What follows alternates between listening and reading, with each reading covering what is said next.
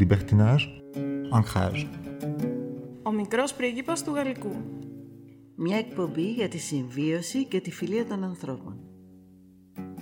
Με την Ελένη Κονδύλη. Και την υποστήριξη του Θοδωρή Θωμά.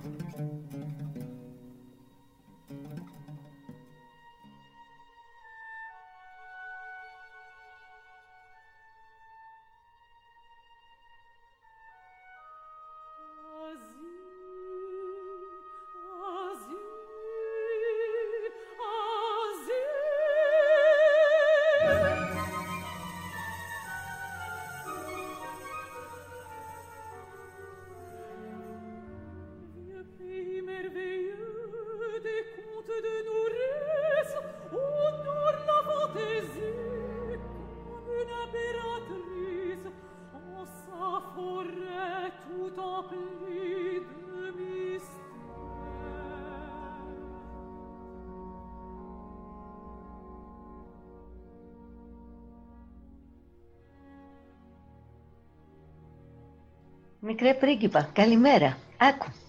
Έλεγε αυτός. J'avais fait défendre ma porte ce jour-là, ayant pris dès le matin la résolution formelle de ne rien faire. Je ne voulais pas être dérangé dans cette importante occupation. Καλά βρε εσύ. Είναι δυνατόν να αρχίσει ένα παραμύθι με μια τόσο μεγάλη αλήθεια την τεμπελιά. Και λέει μετά. Mon chat était couché sur ma manche comme celui du prophète Mahomet, et je n'aurais pas changé ma position pour tout l'or du monde. Τι λες τώρα, είχε και γατάκι ο Μωάμεθ, εγώ δεν το ήξερα, το αγνούσα. Μη με ρωτήσει εμένα τι σου λέω, ένα βιβλίο διαβάζω. Ένα βιβλίο έχει 273 σελίδες, άκου τη συνέχεια. Στο διήγημα του Γκοτιέ, η Σεχραζάντ επιστρέφει από το Παρίσι στη Βαγδάτη εφοδιασμένη με μια επιφυλίδα που της διηγήθηκε ο ίδιος ο Γκοτιέ, αλλά της κόβουν το κεφάλι. Η επιφυλίδα δεν πείθει. Telle est en substance l'histoire que je dictais à Scheherazade par l'entremise de Francesco.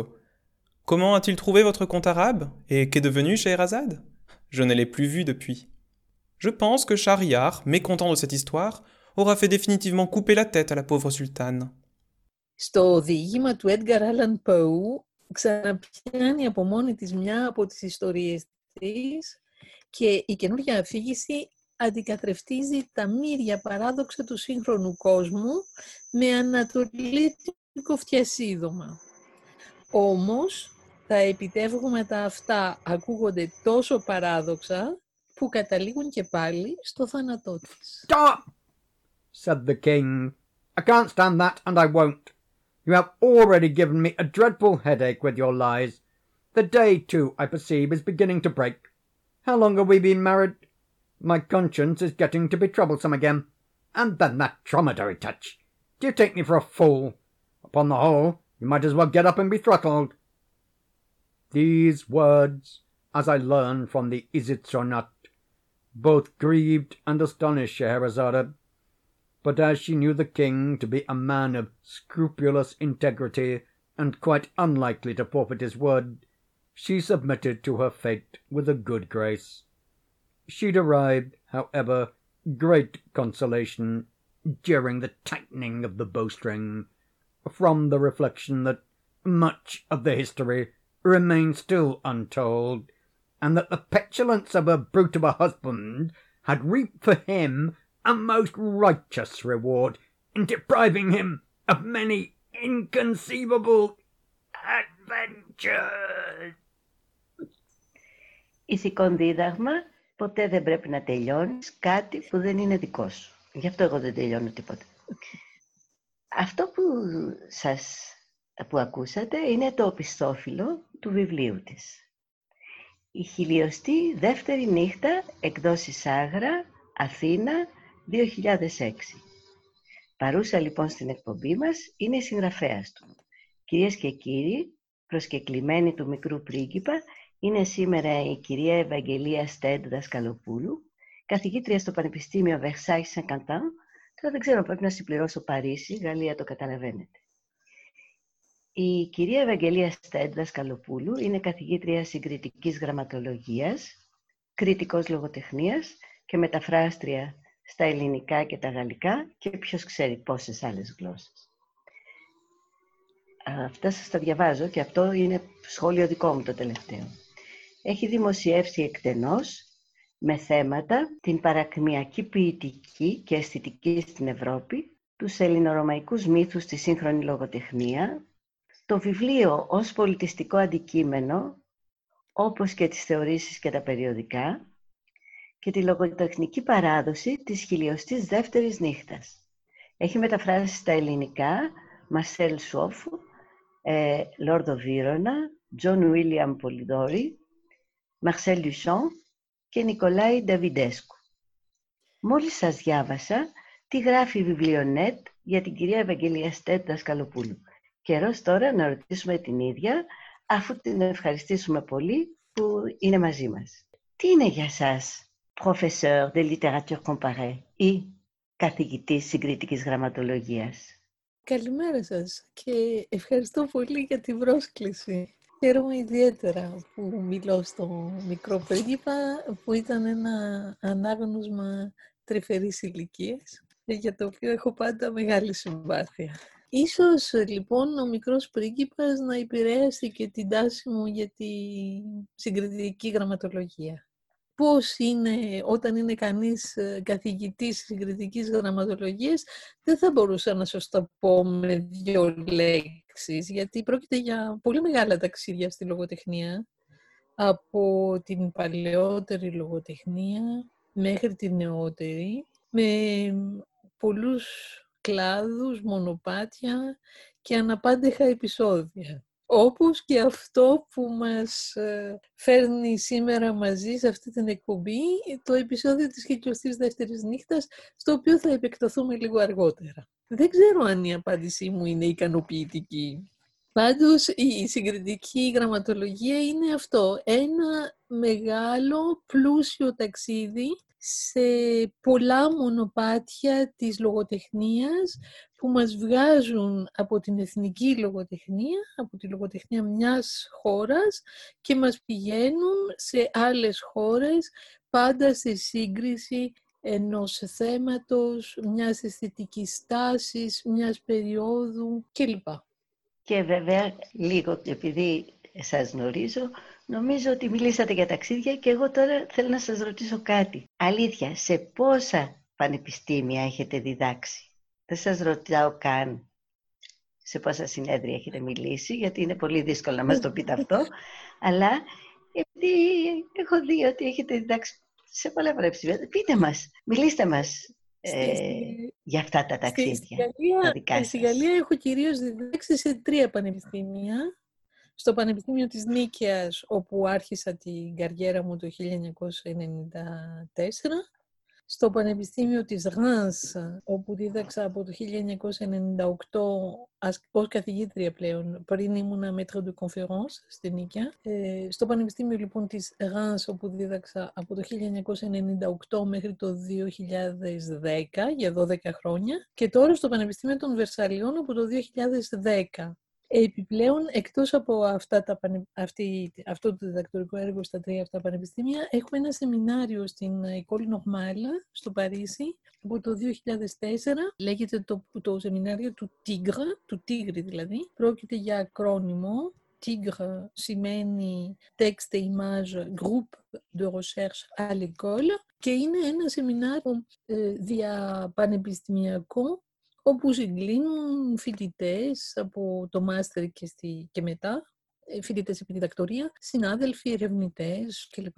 Και είναι ένα σεμινάριο που ασχολείται ιδιαίτερα με τον έντυπο τύπο και με τις σχέσεις με το βιβλίο. Έχει στο κέντρο, ως κέντρο ε, αναφορά στο βιβλίο και το έντυπο γενικότερα. Και είναι ένα σεμινάριο που ασχολείται γενικά με το ρόλο του περιοδικού, με το ρόλο του βιβλίου, με τον τρόπο με τον οποίο το βιβλίο μπορεί να συγκεντρώνει εικόνες, κείμενα, το ρόλο που παίζει στον πολιτιστικό χώρο. κλπ. Ασχολείται επίσης και με μύθους. Για παράδειγμα, φέτος αρχίζουμε έναν καινούριο κύκλο από τα τέλη Ιανουαρίου μέχρι τον Απρίλιο. Ένα κύκλο με θέμα τους μύθους και την ε, εικονογράφηση. Όλα αυτά που μας λέτε είναι πολύ ενδιαφέροντα. Ε, δεν θα ήθελα να επεκταθώ γύρω από τις ε, σπουδές σας. Θα πω μόνο στους ακροατές και στο μικρό πρίγκιπα ότι αρχίσατε από κλασικές σπουδές, ελληνικά και λατινικά, και καταλήξατε στη σύγχρονη εποχή. Έχω κάνει λάθος; Όχι, όχι. Απόλυτα ε, σωστά.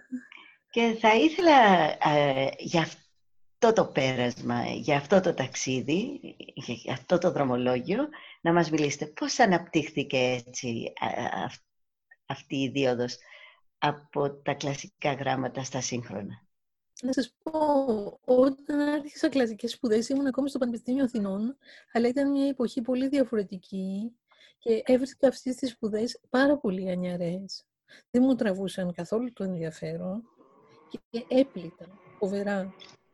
Είχα λοιπόν την, ε, την παρηγοριά να κάνω παράλληλα σπουδές στο, στο Institut Français d'Athènes, στο Γαλλικό Ινστιτούτο στην Αθήνα, το οποίο είχε μια σύμβαση με τη Σορβόνη. Και συγκρίνοντας αυτού του είδους τις, τις σπουδές μεταξύ τους, ε, έφτασα πολύ γρήγορα στο συμπέρασμα ότι αυτό που με ενδιέφερε ήταν περισσότερο ε, οι σπουδές που έκανα προς τη γαλλική πλευρά, χωρίς όμως να ενδιαφέρομαι ιδιαίτερα για τη γαλλική λογοτεχνία. Και όταν έφυγα από την Ελλάδα το 1981 και έφτασα στο Παρίσι, είχα ακούσει τη περί συγκριτικής ε, γραμματολογίας με τρόπο όμως πολύ, ε, πολύ αφηρημένο και θεωρητικό και φτάνοντας ε, στην, στο, στη, στο Παρίσι, στη Σορβόνη και αρχίζοντας ένα μάθημα της γραμματικής τριτοετήτρια ανέβηκα το δρομερό χώρο όπου μπορούσα να ε, χρησιμοποιήσω όλες τις γνώσεις τις οποίες είχα μέχρι τότε συλλέξιου ή προς τις οποίες είχα προσανατολιστεί, χωρίς να ξέρω ακριβώς με ποιο τρόπο όλα αυτά τα πράγματα τα οποία φαίνονταν πολύ διαφορετικά το ένα από το άλλο θα μπορούσαν να συγκλίνουν. Εκεί λοιπόν μου αποκαλύφθηκε ένας τομέας και ένας τρόπος δουλειάς που μου έδινε τη δυνατότητα να χρησιμοποιήσω αυτές τις γνώσεις με έναν τρόπο δημιουργικό, ε, συγκρίνοντας ιδιαίτερα κείμενα διαφόρων εποχών. Και μάλιστα έκανα τότε το πρώτο μου, την, πρώτη, την πρώτη μου απόπειρα στην ε, συγκριτική γραμματολογία. Ε, υποστήριξα μία μετρής τεραστίων διαστάσεων για μετρήσεις. Ήταν ένα έργο που έφτασε γύρω στις 500 σελίδες. Πάνω στη, στη μορφή της Κύρκης. Ασχολήθηκα με το μύθο της Κύρκης στην αρχαία ελληνική και στη λατινική λογοτεχνία, γιατί υπάρχει παρουσία της Κύρχης και στη λατινική λογοτεχνία, και σύγκρινα αυτά τα κείμενα με κείμενα, με, με πληθώρα κειμένων του τέλους του 19ου αιώνα, όπου η μορφή της Κύρχης είχε ιδιαίτερο ενδιαφέρον. Έκανα λοιπόν αυτή τη δουλειά, η οποία έγινε ευπρόσδεκτη και στη συνέχεια είχα βρει πλέον το δρόμο μου. Έτσι συνέχισα. Άρα σας μάγεψε κάτι πραγματικά. Με μάγεψε, όντως. Νιώθω πολύ τυχερή που σας έχω γνωρίσει και εμείς οι δυο έχουμε ελληνική καταγωγή. Εγώ πάλι άρχισα αντίθετα από τα σύγχρονα γράμματα, μετά μελέτησα την αρχαιότητα, αλλά κατέληξα στο Μεσαίωνα. Αυτό όμως που μας έφερε κοντά και έτσι σας γνώρισα είναι τα αραβικά. Αν δεν απατώμε, γνωριστήκαμε στην Ισπανία, Ακριβώς. στη Γρανάδα Στη Γρανάδα, σε ένα συνέδριο. Πέστε το. Με θέμα, πέστε το εσείς. Τις χίλιες και μια νύχτες. Ακριβώς. Εκεί να δείτε μαγεία στη Γρανάδα. ναι. Ε, ναι. Θέλω τώρα να μου πείτε πώς έτσι φτάσατε στον αραβικό κόσμο. Και μετά ναι. θα μας μιλήσετε για τα υπόλοιπα. Ναι, ε, έφτασα με τρόπο περίεργο. Ε, πριν από χρόνια είχα μια συζήτηση με τον Σταύρο Πετσόπουλο που διευθύνει τις εκδόσεις Άγρα για δύο κείμενα, ε, το ένα του Teofil Γκούτιε, το άλλο του Edgar Allan Poe, ε, με τίτλο σχεδόν παράλληλο. Το κείμενο του Γκοτιά λέγεται «Χιλιοστή δεύτερη νύχτα» και το κείμενο του Πόου λέγεται «Η χιλιοστή δεύτερη ιστορία της Σαχραζάτ». Μιλούσαμε λοιπόν γιατί είχαμε συνεργασία από παλιά για το πώς αυτά τα δύο κείμενα που είναι, είναι, ανήκουν στην ίδια εποχή και είναι ουσιαστικά παράλληλα, δεν έχουν κοινά σημεία μεταξύ τους. Και είχαμε μείνει με αυτή την απορία και το ερώτημα. Και μία ημέρα, φεύγοντας για ταξίδι, πήρα από τη βιβλιοθήκη μου ένα βιβλίο, ένα τόμο, με τα έργα ενός Ρουμάνου συγγραφέα, με τον οποίο είχα ασχοληθεί κάνοντας αυτή τη περίφημη δουλειά για τη μορφή της Κύρκης. Είχα μάθει ρουμάνικα τότε. Και ανοίγοντας το έπεσα πάνω σε ένα κείμενο που λέγεται «Η χιλιοστή δεύτερη νύχτα, κριτικό διήγημα» και είναι η απάντηση στο ερώτημα. Ήταν η απάντηση στο ερώτημα που μου έδινε αυτός ο Ρουμάνος συγγραφέας χρόνια μετά, αφού τον τον είχα προσεγγίσει και τον είχα μελετήσει, μου έδινε την απάντηση στο ερώτημα διότι ξανά παίρνε αυτή την, την ιστορία και χρησιμοποιούσε τον Edgar Allan Poe σαν πρόσωπο μυθοπλαστικό πλέον στην ίδια του την κριτική διήγηση. Έβαζε λοιπόν τον Poe ως πρόσωπο και τη Σαχραζάντ ως συγκριτική γραμματολόγο να συζητά από πού προέρχεται η έμπνευση και τι σχέση έχει η διήγηση με το ωραίο. Ήταν λοιπόν μια καταπληκτική ευκαιρία και αμέσως βρίσκοντας την απάντηση αυτή στο ερώτημα, πρότεινα στο Σταύρο Πετσόπουλο να κάνουμε αυτό το βιβλίο με τα τρία διηγήματα, τον Γκοτιέ, τον Edgar Allan Poe και την απάντηση του Ρουμαίνου συγγραφέα. Και όντως έγινε αυτό, είναι το βιβλίο στο οποίο αναφερθήκατε πριν, η χιλιοστή δεύτερη νύχτα, το 2006 στην Άγρα, το οποίο βγήκε επίσης σε μια παράλληλη μορφή, λίγο διαφορετική, με περισσότερα σχόλια και με ένα επιπλέον κείμενο, στη Γαλλία το 2011 με τίτλο «Conte de la του Και κάποια στιγμή, το 2006 συγκεκριμένα, ε, πήγα στη... Στο μεταξύ, ναι, ε, αφελώς πώς, νόμιζα ότι με αυτά τα τρία, δι... τα τρία διηγήματα έχει κλείσει το ζήτημα. Αντιθέτως πώς, το ζήτημα έχει ανοίξει. Γιατί τραβώντας αυτή την κλωστή της χιλιοστής δεύτερης νύχτας, βρέθηκα με ένα πολύ πλούσιο τομέα πολλών συγγραφέων οι οποίοι είχαν ασχοληθεί με το θέμα και ανακάλυψε ότι υπάρχει μία ε, παράδοση, λογοτεχνική παράδοση της χιλιοστής δεύτερης νύχτας, η οποία βέβαια έχει με τη, διατηρεί με το μεσαιωνικό αραβικό αριστούργημα της χίλιας και μια νύχτες μία πολύπλοκη σχέση. Πηγαίνοντας λοιπόν στη Ραγκούσα το 2006, ε, ε, συγγνώμη, το 2006 για να κάνω μια ανακοίνωση πάνω σε αυτό το, το τομέα, πάνω σε αυτά τα κείμενα, συνάντησα τους αραβολόγους και εκεί συνειδητοποίησα ότι δεν μπορούσα να δουλεύω πάνω σε αυτό το, το ζήτημα χωρίς να έχω ιδέα από τα αραβικά. Γράφτηκα λοιπόν και πάλι στο σχολείο και έκανα ένα δίπλωμα αραβικής λογοτεχνίας. Ο μικρός πρίγκιπας είναι κατενθουσιασμένος γιατί υποψιάζεται ότι όχι μόνο η διήγηση είναι συναρπαστική, αλλά είναι συναρπαστικό και το γεγονός ότι ένας καθηγητής βλέποντας, ανοίγοντας ένα παράθυρο σε ένα τοίχο, μερικοί το παράθυρο σε ένα τοίχο μπορεί να το εννοούν τρύπα. Το ίδιο κάνει. Βλέποντας απέναντι, ξανακάθεται στα θρανία και αρχίζει μια καινούργια γλώσσα, της οποίας όμως γνωρίζει ήδη τον πολιτισμό, γνωρίζει την κουλτούρα και πιστεύω να είναι ένα παράδειγμα για τους φοιτητές σε πολλά επίπεδα, ότι, ότι δεν κάνεις πίσω όταν θέλεις να μάθεις κάτι, δεν κάνεις ποτέ πίσω. Και τότε οι εκπλήξεις είναι όλο και περισσότερες και όλο και πιο μεγάλες.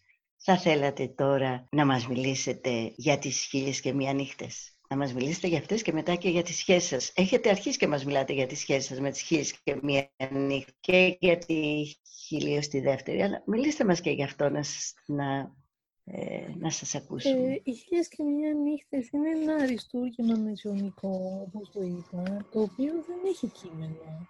Είναι ένα εκπληκτικό δημιούργημα χωρίς βιβλίο. Απαρτίζεται από όλες τις ε, δι- διάφορες εκδόσεις που έχουν γίνει. Δεν υπάρχουν δύο εκδόσεις όμοιες αυτού του αριστουργήματος. Κάθε φορά που διαβάζουμε μία μετάφραση ή μία εκδοχή των χιλίων και μιας νύχτας ε, σε μια άλλη γλώσσα, ανακαλύπτουμε ένα άλλο ε, αριστούργημα.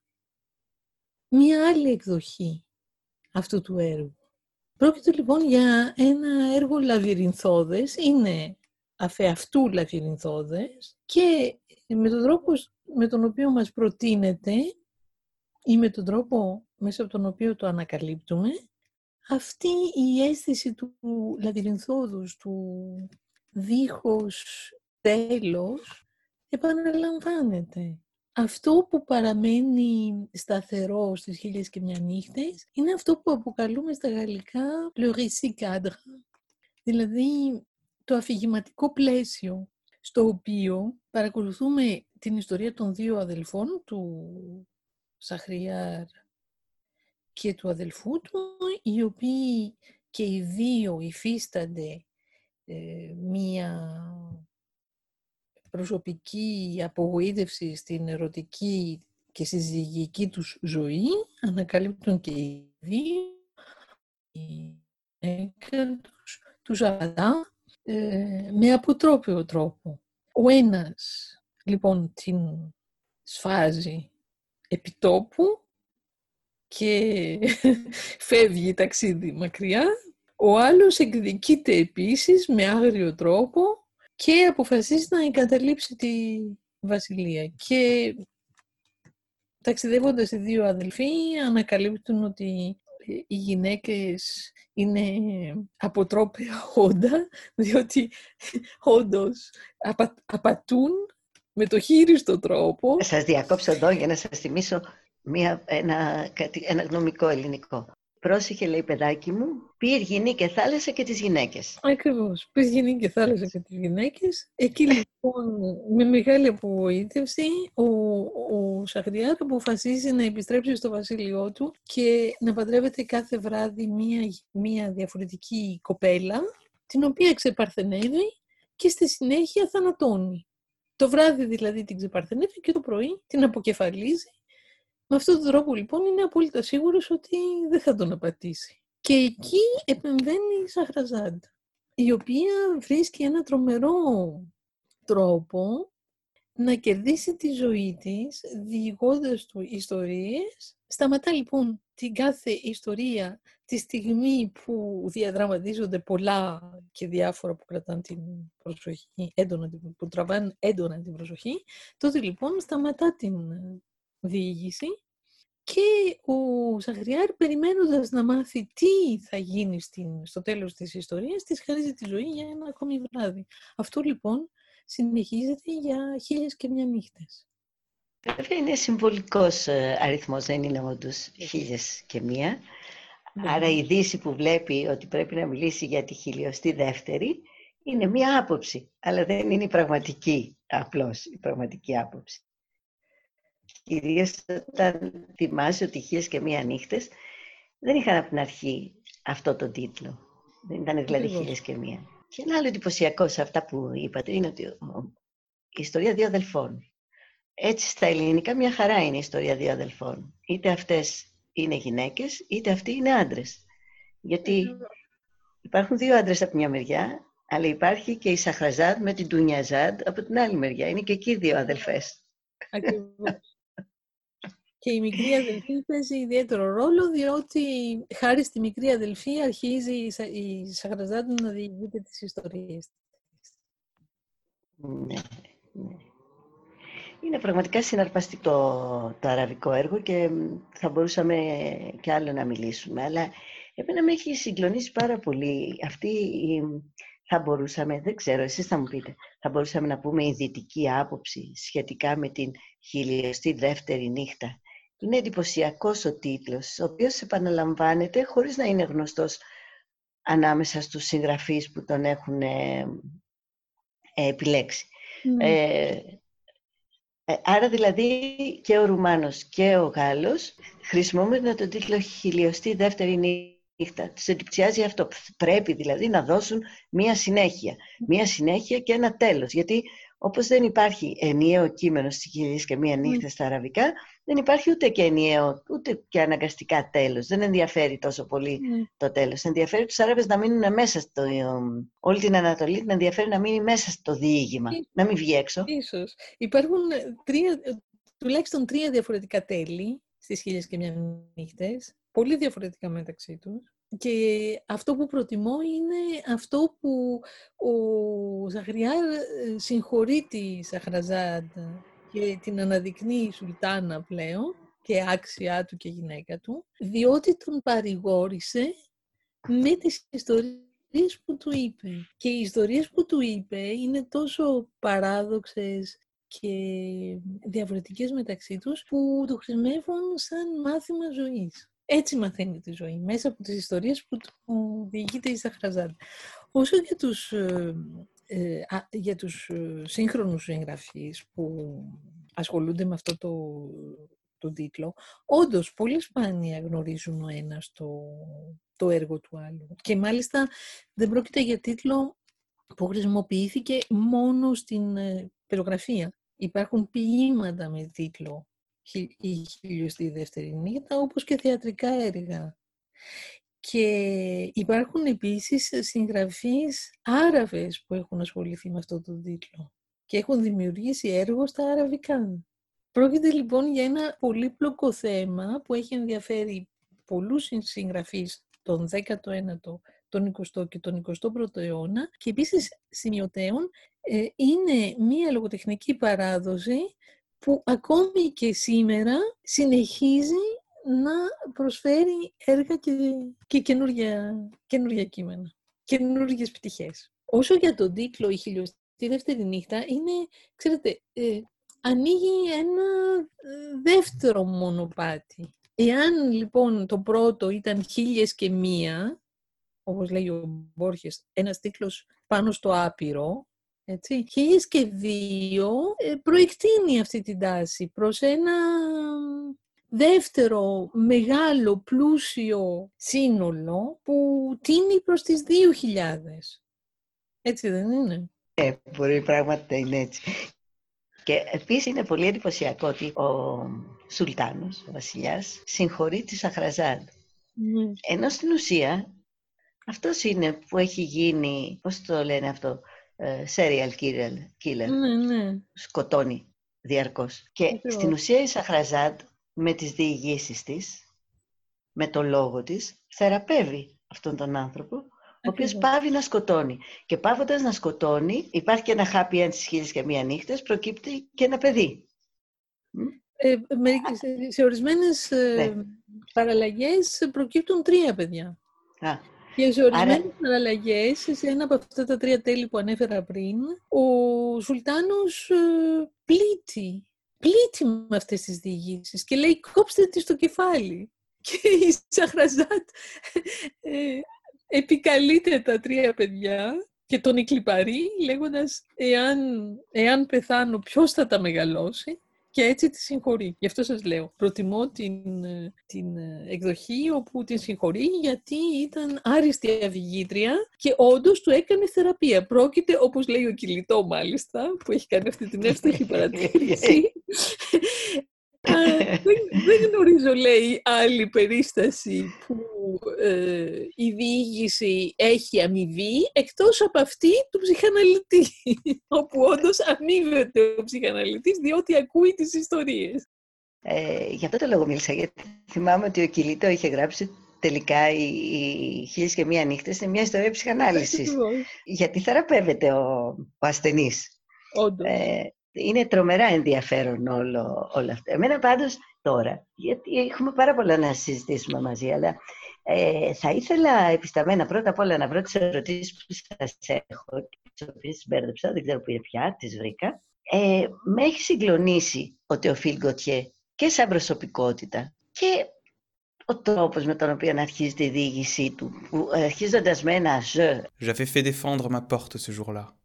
Ayant pris dès le matin la résolution formelle de ne rien faire, je ne voulais pas être dérangé dans cette importante occupation. Δεν, έχω, δεν είναι πολλά παραμύθια τουλάχιστον, σίγουρες και μία νύχτες κανένα πιστεύω, αλλά και αλλού που να αρχίζουν με, με ένα εγώ. πάντα οι ιστορίες αρχίζουν με τον ίδιο το χρόνο. Εμείς λέμε μια φορά και ένα καιρό ζούσε κλπ. Στα αραβικά πολλές φορές λένε κάνα μα κάνα. Ναι, ναι. Ήτανε, Ήταν. ας κάπου- πούμε. Κάπως έτσι. Αυτός λέει «je» Ναι. και αρχίζει. Σε ποια εποχή ζούσε ο Τεοφίλ Γκοτιέ; Τι όνομα δηλαδή θα μπορούσαμε να δώσουμε στην εποχή του; Να την πούμε ρ- ρομαντισμό, να την πούμε σουρεαλισμό; Γιατί σαν να φέρνει και από εκεί κάτι. Ρομαντισμό. Αλλά ε, φαντάζομαι. Αλλά ε, δεν, δεν θα πρέπει να μας εκπλήξει το γεγονός ότι αρχίζει με το ζω, γιατί δεν πρόκειται για παραμύθι. Πρόκειται για μια νουβέλα πολύ ιδιαίτερης μορφής, η οποία περιέχει ένα παραμύθι. Και σε αυτή τη δομή που χρησιμοποιεί, βάζοντας μέσα στη νουβέλα ένα παραμύθι και μέσα στο παραμύθι ένα άλλο παραμύθι, αναπαράγει τη, τη δομή των χιλιών και μιας νύχτας. Έτσι λοιπόν παίζει σε μια πολύ μικρή και πυκνογραμμένη νουβέλα, κάνει αυτό το παιχνίδι με ένα παραμύθι. Γράφει λοιπόν αυτό το κείμενο το 1843 και όντως αρχίζει με το ζω γιατί πρόκειται για τον ίδιο. Βάζει τον ίδιο, περιγράφει τον ίδιο στο σπίτι του, ε, έχοντας αρκετά χρήματα ώστε να περάσει τρεις μέρες άνετα, χωρίς να δουλέψει. Je n'ai rien de fait, je ne travaille que par la plus extrême famine, car ainsi que l'a dit Perse, fames facit poetridas picas. J'ai encore de quoi dîner trois jours. Vous devez avoir quelques feuilletons, quelques nouvelles en portefeuille. Donnez-le-moi.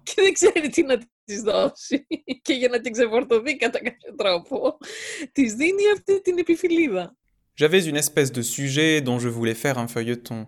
Je vais vous le dicter. Vous le traduirez en arabe en y ajoutant les broderies, les fleurs et les perles de poésie qui lui manquent. Le titre est déjà tout trouvé. Nous appellerons notre conte La mille et deuxième nuit. Η οποία δεν, είναι, δεν έχει happy end, Όχι. διότι Η νουβέλα δεν έχει happy end. γι' αυτό λέω ότι είναι λίγο... Η νουβέλα έχει. Η νουβέλα όμως όχι. Αλλά εκεί γίνεται ένα παιχνίδι, με- το οποίο είναι αρκετά πολύπλοκο και ορισμένοι ε, αναγνώστες ε, παίρνουν το τέλος της ιστορίας ε, σαν πραγματικότητα. Ενώ πρόκειται για, για παιχνίδι. Στο τέλος της ιστορίας εμφανίζεται μια γυναίκα η οποία κάθεται σε κάποια σκαλιά κάπου κάπου στην Ανατολή, φουγγίζει τα δάκρυά της με ένα αιματοβαμμένο μαντίλι, το οποίο είναι ένα περιστατικό που βγαίνει κατευθείαν από το μελόδραμα. και πάνω σε αυτό το, πάνω σε αυτό το, ας πούμε, το στιγμιότυπο, προτείνει ο Γκοτιέ την υπόθεση ότι όντως πέθανε, αλλά όντως ε, η Σαχραζάντ εκτελέστηκε. Της κόψαν το κεφάλι. Des amis qui reviennent de Bagdad m'ont dit avoir vu, assise sur les marches d'une mosquée, une femme dont la folie était de se croire Dinarzade des mille et une nuits, et qui répétait sans cesse cette phrase. Ma sœur, contez-nous une de ces belles histoires que vous savez si bien conter. Elle attendait quelques minutes, prêtant l'oreille avec beaucoup d'attention, et comme personne ne lui répondait, elle se mettait à pleurer, puis essuyait ses larmes avec un mouchoir brodé d'or et tout constellé de taches de sang. Δεν πρόκειται όμως για πραγματικότητα. Πρόκειται για φαντασία. Και αυτό ο αναγνώστης δεν το καταλαβαίνει με, με το πρώτο, διότι είναι, είναι σαγηνεμένος από το παραμύθι, νομίζω ότι είναι στο, δο- στον κόσμο της χιλιοστής δεύτερης νύχτας, ενώ δεν είναι. Είναι πλέον στον ε, ε, 19ο αιώνα, όπου τα πράγματα λειτουργούν διαφορετικά. Και ο Γκοτιέ χρησιμοποιεί αυτό το πρόσχημα για να συγκρίνει ουσιαστικά την ιστορία του. Η ιστορία του είναι μια ιστορία πάνω στην οποία θα στηρίξει το, το περίφημο μπαλέτο που έχει γράψει για την Καρλώτα Γκρίζη. Το μπαλέτο της Περί, που είναι ακόμη και σήμερα, μπαλέτο που χορεύεται πολύ συχνά. Είναι, είναι στο ρεπερτόριο. Πρόκειται λοιπόν, χρησιμοποιεί αυτό το πρόσχημα για να συγκρίνει ουσιαστικά το έργο του ως επιφυλιδογράφου στις εφημερίδες με τη διοίκηση που κάνει η Σαχραζάτ κάθε νύχτα. Votre sultan Shahriar, ma pauvre Scheherazade, ressemble terriblement à notre public. Si nous cessons un jour de l'amuser, Il ne nous coupe pas la tête, il nous oublie, ce qui n'est guère moins féroce. Γιατί όπως η Σαχαραζάντ κόβει τη διήγηση κάθε αυγή, έτσι και ο επιφυλο- επιφυλιδογράφος κόβει τη διήγηση στην εφημερίδα και παραπέμπει τον αναγνώστη στην επομένη. Πρόκειται λοιπόν για ένα εφιολόγημα. Και αυτό το εφιολόγημα βέβαια δείχνει το κέρδος που υπάρχει κάθε φορά. Η Σαχραζάντ έχει κέρδος στη ζωή Μμμ. της. Και ο Αλλά και εφιολόγραφος στο κοινό του. Ακριβώς. ναι, ναι, ναι, ναι. Και, και αυτός και άλλοι, οι οποίοι μπορεί να ήταν συγγραφείς, σκέπτηκα στα ελληνικά και τον, ε, τον Παπαδιαμάντη, Ακριβώς. που ζούσε από επιφυλίδες. Ακριβώς. Γιατί το να, έχουνε, να γράφουν κάτι, το επέτρεπε σε συγγραφείς που είχαν, παρόλο που είχαν ως πάρεργο την, τις επιφυλίδες, χάρη σε αυτές μπορούσαν να επιβιώσουν, γιατί στην εποχή τους δεν, ε, δεν είχε τόσο μεγάλο σουξέ, δεν είχε τόσο μεγάλη επιτυχία αυτά που έγραφαν, τα οποία έγιναν πάρα πολύ γνωστά Ακριβώς. αργότερα. Μπορούμε να σκεφτούμε βέβαια και τον Ξενόπουλο, ο οποίος πολύ, έγραψε πολύ Ναι. α, απεριόριστα στον περιοδικό τύπο και στις εφημερίδες. Ναι.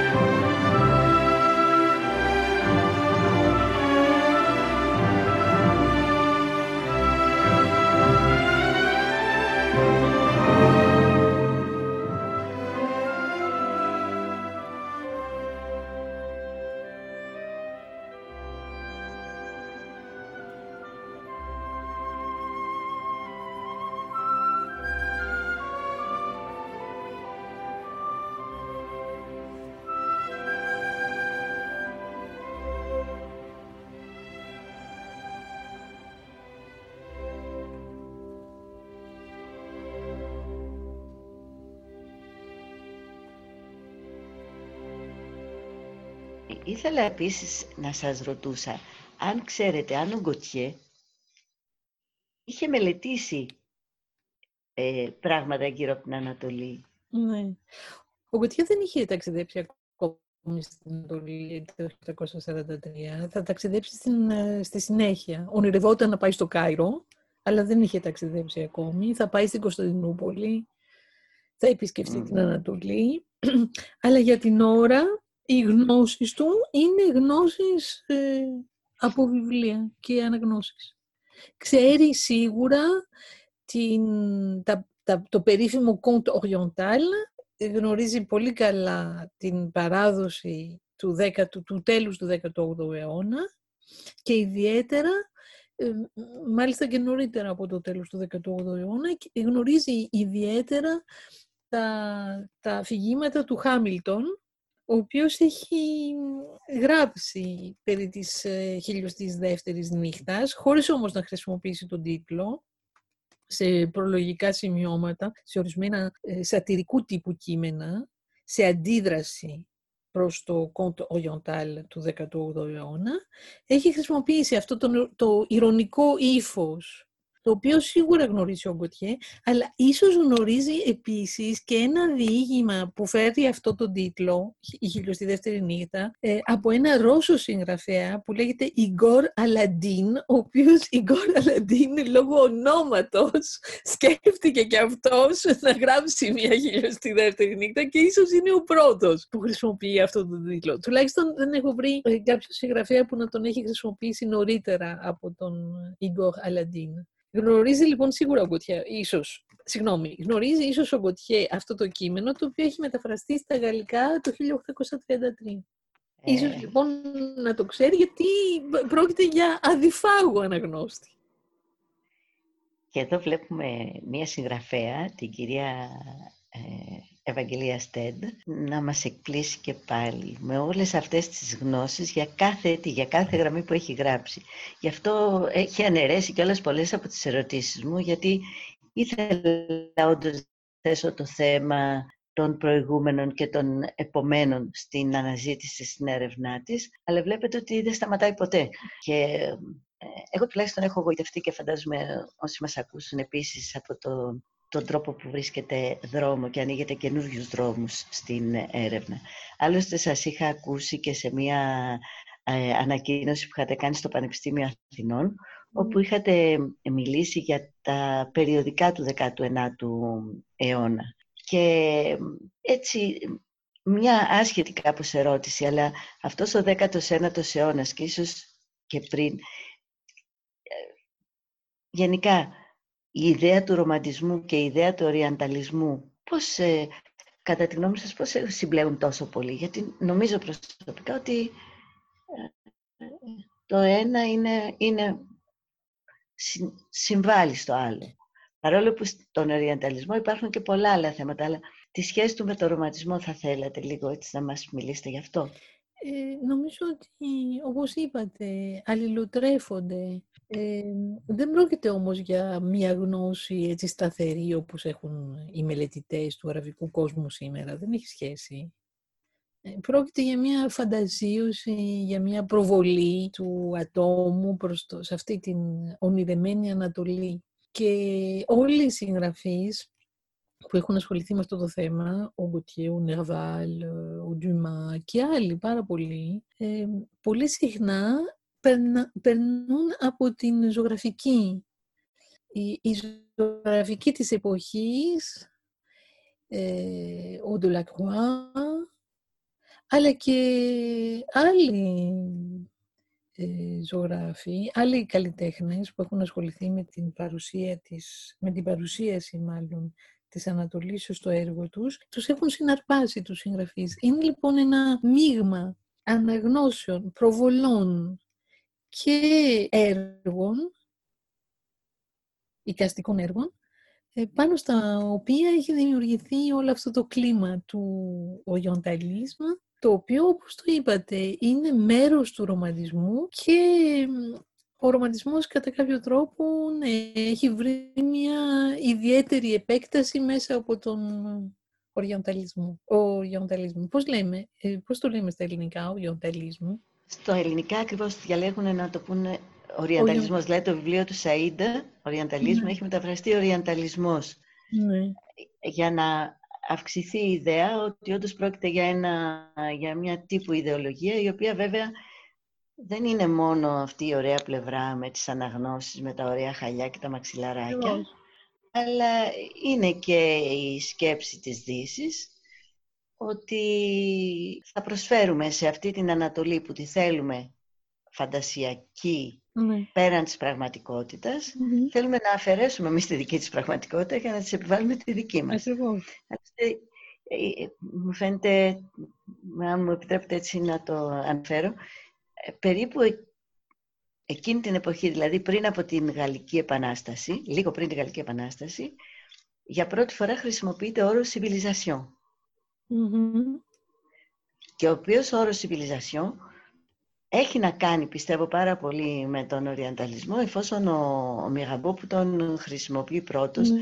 δεν εννοεί αυτό που λέμε εμείς πολιτισμό και αυτό που λέμε σήμερα, αλλά εννοεί εκπολιτισμό Μάλιστα. κάποιων ε, μαύρων αγρίων, μαύρων, συγγνώμη, όχι μαύρων, ε, μελαμψών τέλος πάντων, Μμ. στους οποίους ανήκουν και οι Έλληνες, Μάλιστα. στους οποίους ανήκουν και οι Ιρακινοί και κατά τύχη όλοι αυτοί οι μαύροι μελαμψίκια, όπως θέλετε πέστε τους, είναι αυτοί που έχουν μεγαλώσει πάνω στα χώματα όπου γεννήθηκε ο ευρασιατικός πολιτισμός. Μμμ. Γιατί και το αλφάβητο είναι δώρο αυτών των μελαμψών και οι χίλιες και μία νύχτες είναι δώρο αυτών των μελαμψών. Μάλιστα.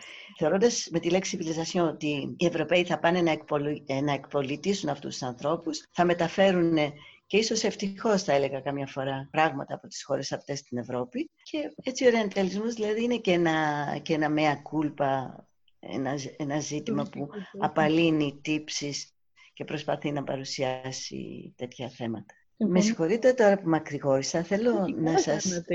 ε, Ιδιαίτερα για το βιβλίο του Σαΐντ, αυτά πρέπει να, να υποθούν. Και μάλιστα εάν ε, το κοινό μας είναι κυρίως φοιτητές, είναι πολύ, Ε, πολύ σημαντικό. Αλήθεια, φοιτητές, αν πάμε στο Μεσαίωνα, πώς θα τους ονομάζαμε τους φοιτητές, θα τους λέγαμε κλέρ.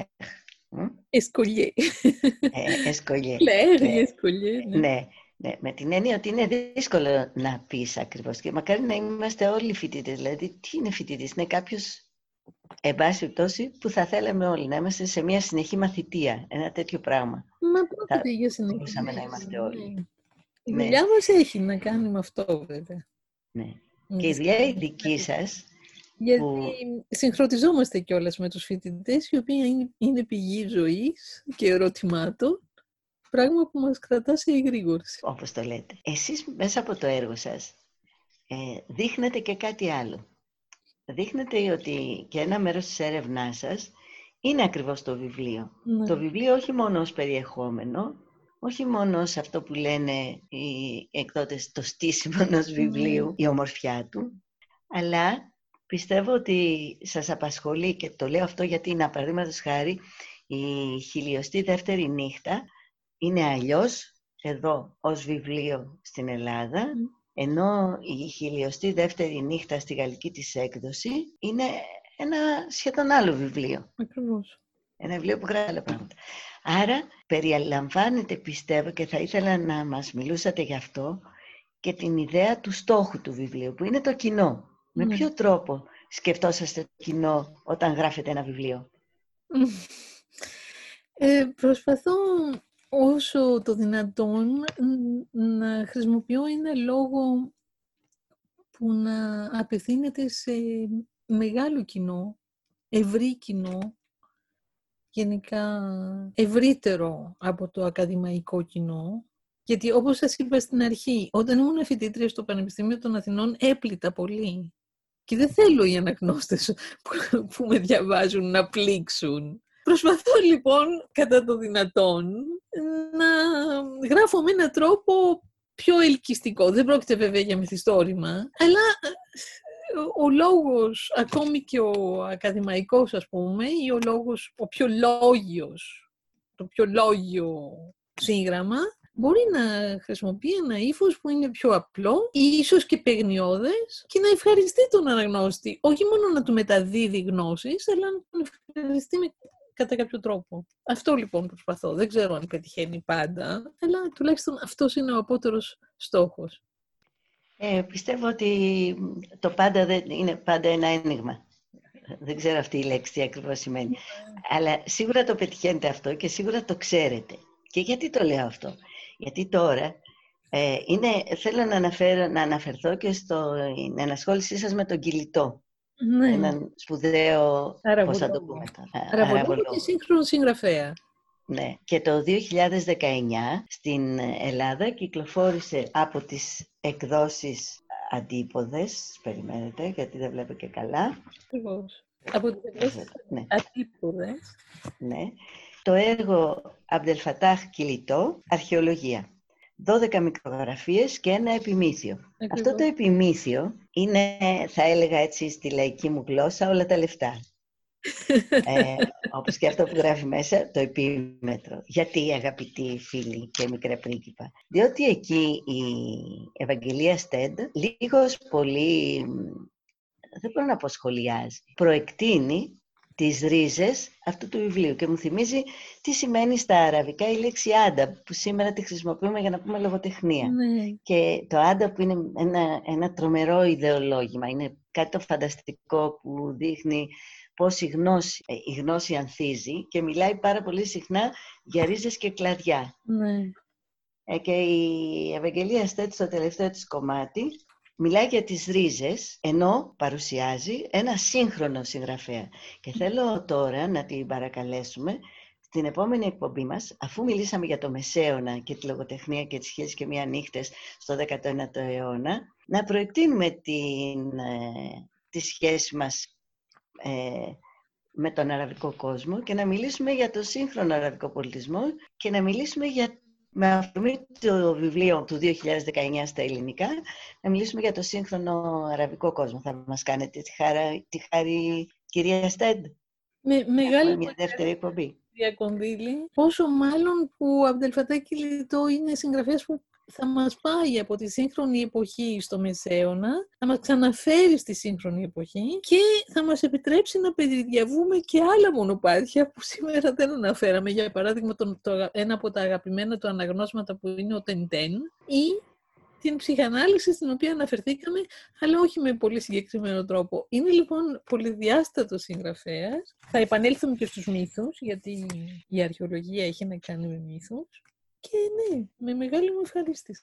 Αγαπητοί φίλοι, σας ευχαριστώ και νομίζω Εγώ ότι σας ευχαριστώ για χαιρόμαστε πάρα πολύ για, τη, για αυτή τη, τη μεγάλη χαρά που μας έδωσε η κυρία Στέντ να είναι εδώ μαζί μας. Την ευχαριστούμε πάρα πολύ. όλοι Εγώ μαζί. χαίρομαι πάρα πολύ και ευχαριστώ και πάλι για την πρόσκληση και για την ωραία συνομιλία. Ωραία. Και το υποσχεθήκατε, Θα θα το το κάνουμε. Ε, Γεια σας.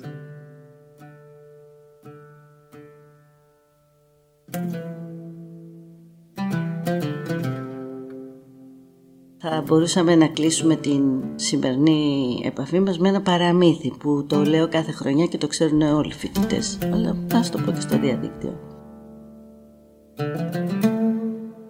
Ότι μια φορά ο Χαλίφης πέρασε από ένα, μια πόλη, κάποιους δρόμους, είδε μπροστά του ένα δόλιο τύπο που καθόταν εκεί και του λέει «Εσύ θα ανοίξεις σχολείο». Ο άνθρωπος δεν μπορούσε να αντιμιλήσει το Χαλίφη, αλλά γράμματα δεν ήξερε. Ε, δεν μπορούσα να του πει ότι λάθος επιλέξατε. Δεν ξέρω τι μου γίνεται. Ε, τι να κάνει, άνοιξε την πόρτα του σπιτιού του, έβαλε το σαρίκι του, το έκανε λίγο πιο ψηλό γιατί όσο πιο ψηλό είναι το σαρίκι τόσο πιο σοφός φαίνεται ο άνθρωπος και κάθισε εκεί απ' έξω και κάνει προσευχές στον Αλάχ να μην πατήσει άνθρωπος και να μην μπει στη, μέσα στην ανοιχτή πόρτα. Να σου όμως που φαίνεται ο Αλάχ δεν άκουγε εκείνη την ώρα και άρχισαν ένα-δυο άνθρωποι. Είδαν ανοιχτή πόρτα, είδαν αυτό να παίξω με το σηκωμένο σαρίκι μπήκανε μέσα. Ο υποτιθέμενος δάσκαλος όμως δεν έμπαινε γιατί δεν είχε τι να πει. Περιμέναν αυτοί, άρχισαν να κουβεντιάζουν μεταξύ τους. Α, ο άλλος μίλαγε από εδώ Έβαζε μια ερώτηση, ο άλλος απαντούσε από εκεί Άρχισε να γίνεται μια κουβέντα τους ήρθε έτσι τέλος πάντων, μπήκε και αυτός μέσα, αλλά και πάλι τι να πει. Πέρασε αυτή η πρώτη μέρα και όταν πια πέρασε η μέρα χωρίς να μιλήσει καθόλου ο δάσκαλος, είπε ουφ, φύγανε. Φαντάζομαι ότι δόξα τω Θεώ δεν θα ξανάρθουν. Διότι είδαν ότι δεν ξέρω τι να τους πω και τέλειωσε. Φεύγει την άλλη μέρα ξανάρθανε. Αλλά την άλλη μέρα ήταν όλοι πιο ευχαριστημένοι και ο δάσκαλος μεν, γιατί που και που επενέβαινε γιατί κάτι λέγανε οι μαθητές, κάτι ρώταγε ένας, κάτι απαντούσε άλλος και πάλι. Πέρασε έτσι καιρός και ο Χαλίφης θυμήθηκε ότι είχε φτιάξει ένα σχολείο και αποφάσισε να πάει να δει. Ξαφνικά ο δόλιος ο δάσκαλος ακούει ποδοβαλικά, άλογα, τον κόσμο να τρέχει, καταλαβαίνει ότι έρχεται μια συνοδεία και αμέσως σκέφτεται ότι αυτή η συνοδεία είναι για αυτόν το εκτελεστικό απόσπασμα. Θα δει ο Χαλίφης ότι δεν ξέρει γράμματα, θα του ρωτήσει πώς το έκανες αυτό, θα τον αποκεφαλίσει, τι άλλο. Βρίσκεται λοιπόν σε πολύ δύσκολη θέση. Φτάνει όντως ο Χαλίφης με τη συνοδεία του και μπαίνει μέσα στην αίθουσα. Τα παιδιά αφού πρώτα πανικοβάλλονται μετά δεν βλέπουν και μεγάλη διαφορά και το μάθημα εξελίσσεται όπως εξελίσσεται πάντα. Ερωτήσεις, απαντήσεις, σχόλια. Όταν τελειώνει η μέρα ο δάσκαλος έχει βάλει το κεφάλι του μέσα στους ώμους του και περιμένει την ετοιμιγορία. Και η ετοιμιγορία έρχεται. Ο Χαλίφης διατάσσει τους υπηρέτες του να υψώσουν το σαρίκι του ακόμη πιο ψηλά και να γράψουν έξω από την πόρτα εκείνη που ήταν απλώς ανοιχτή τη λέξη μάντρασα, σχολείο, εδώ είναι σχολείο. Γιατί δεν υπάρχει καλύτερο σχολείο από αυτό που ο καθηγητής δεν ξέρει τίποτα. Γιατί άμα δεν ξέρει τίποτα ο καθηγητής, ο μαθητής ψάχνει και δεν υπάρχει πιο ζωντανή γνώση από το να ξέρεις ότι δεν ξέρεις τίποτα.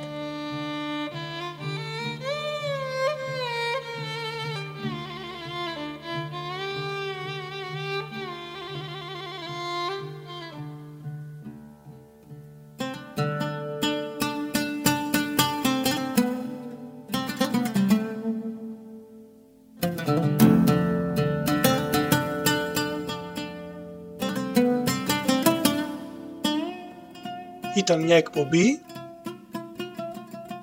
Libertinage, ancrage. Ο μικρός πρίγκιπας του Γαλλικού. Μια εκπομπή για τη συμβίωση και τη φιλία των ανθρώπων. Με την Ελένη Κονδύλη. Και την υποστήριξη του Θοδωρή Θωμά.